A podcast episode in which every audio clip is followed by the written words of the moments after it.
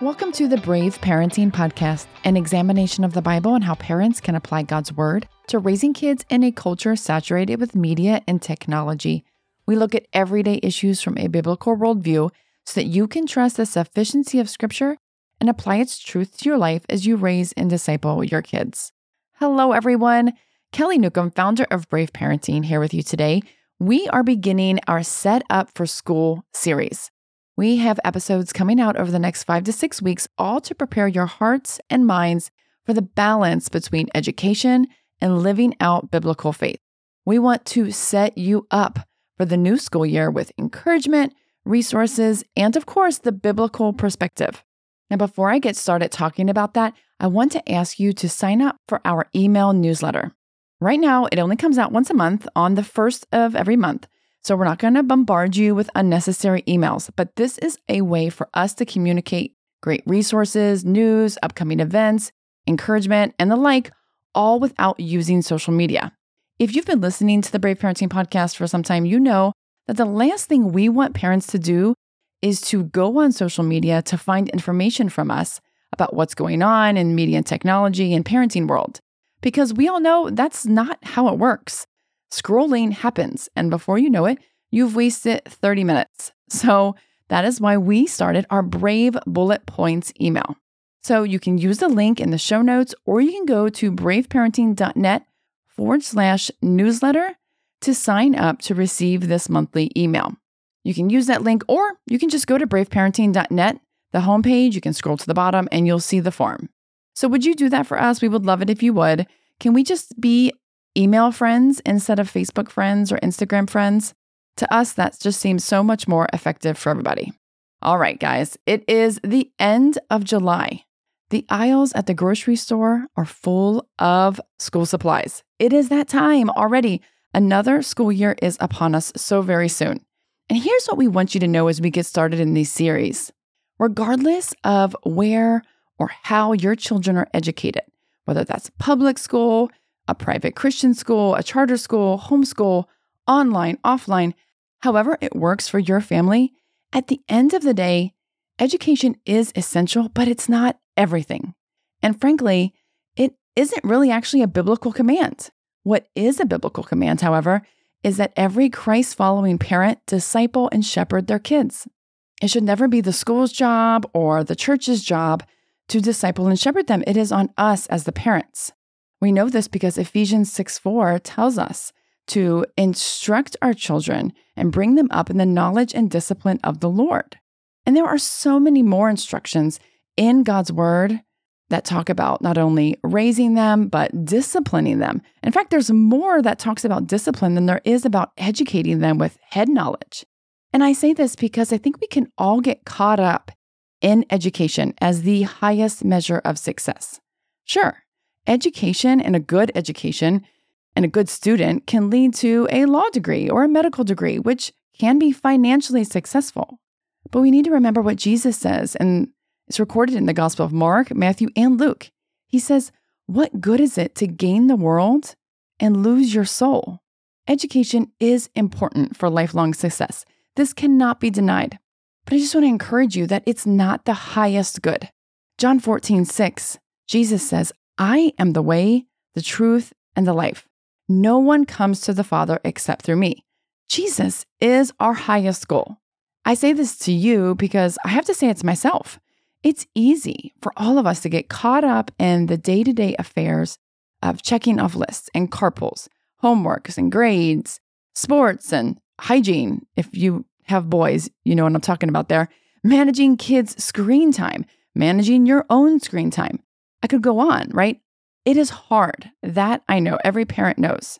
But we have to make the everyday choice to focus on our children's heart, to focus on their salvation and their relationship with Jesus Christ, knowing how to walk according to the ways of the Lord. This is our highest and chief goal as a Christian parent. And I also know that we are working against strong spiritual forces in culture through media and technology that seem to be employed to do nothing but capture our child's heart, affection, and worldview. Because of the internet, parenting is harder than it has ever been before. But that doesn't mean that we don't do the work. We must try, right? James, in his epistle, which James just happens to be the half-brother of Jesus, he says in his letter, faith without works, or it could be translated good deeds, is dead. And right now, to raise children who know and love the Lord, it requires a lot of good deeds on our part. It requires a lot of work on our part. But James is here saying, hey, you can't claim to have faith in Christ and not put that faith into action in raising and discipling your kids. But praise God, our faith in Jesus Christ holds tremendous promises for those who persevere. In fact, James also says in 1:2 that we should consider it joy when we face these types of trials in our parenting. Why? Why do we call it joy? Because these hardships develop perseverance that will mature us and draw us closer to Christ. James says that we will receive the crown of life when we persevere. And that future promise, it should be our motivator.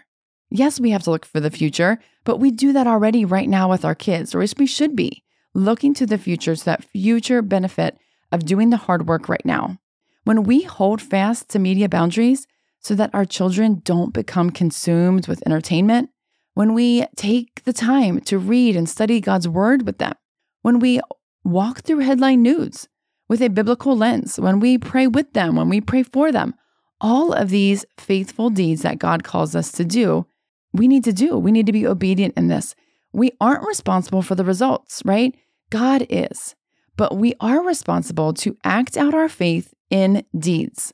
We are called to do this work, and we are called to be obedient.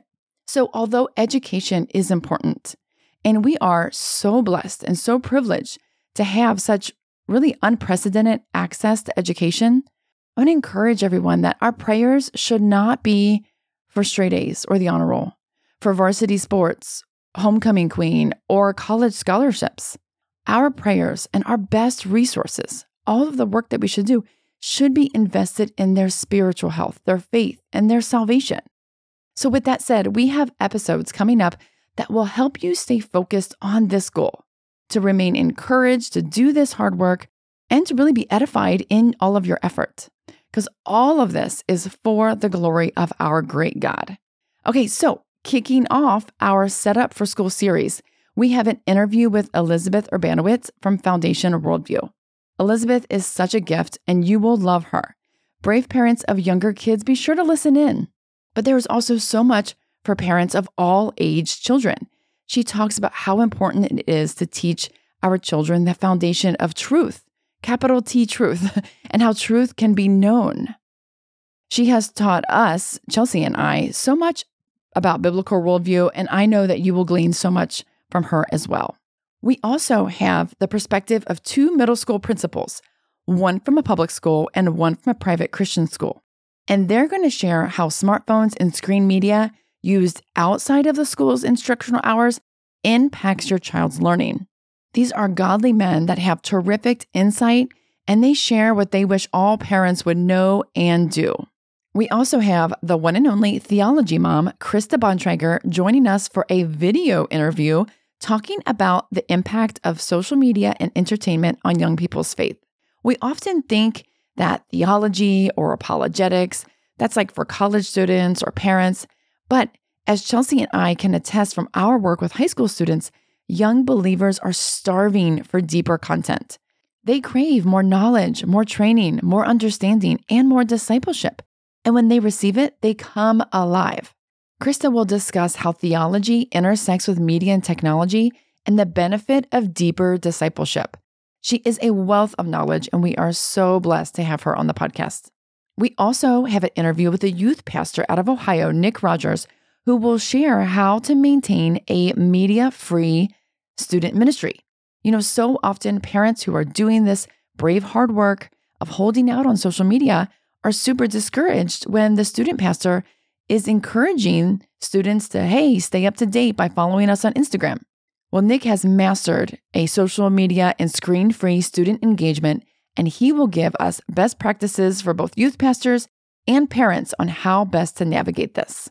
And Chelsea and I will end with a review of a recommended screen time, parental controls, and device limits. We'll talk about the common ways kids work around them, preparing you for that inevitability, and what steps to take when that happens. So as you can tell, it is a jam-packed lineup that we've been working on for months, and we are so excited it's finally here. There may even be a few surprise episodes thrown in the mix, but not all those details are worked out, so make sure you stay tuned. Make sure you subscribe so you can be notified when each one drops, but I will give you the heads up right now. They will all be released on Wednesdays at 6 a.m. Central Time. Make sure that you share them with the parents in your children's school, in your church, and in your community. You know, the greatest hope that we have for a healthier society for our kids to grow up in is Jesus Christ and his followers living out lives of integrity according to his teaching. Remember, it's never just about your child. It's about how you manage media and technology, how you disciple, how you train for a biblical worldview. All of that impacts not only your child, but their friends, their peers, the lost, the hurting. It impacts the teacher in the classroom. It impacts the bus driver, the lunch lady, right? Being a light for Jesus will cause more good than we can ever know. We aren't doing this for individualistic gain, but for the kingdom and for the glory of God.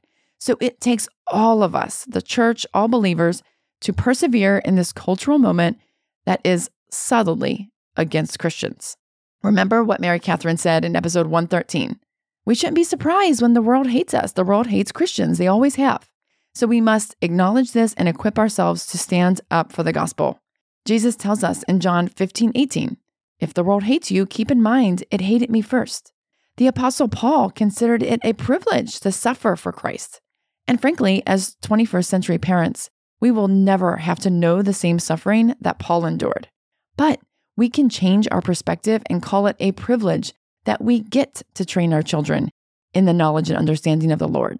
We get to have options in how we educate, and we get to take our children to church and have our own Bibles inside of our house. We get to have a personal relationship with Jesus Christ, the Son of God, the Word made flesh, who died for our sins, that we would become the righteousness of God. Hallelujah and amen. All right, thanks y'all. So excited. Don't forget to sign up for the Brave Bullet Points newsletter and tune in because tomorrow launches the Set Up for School series. Until then, go and be brave.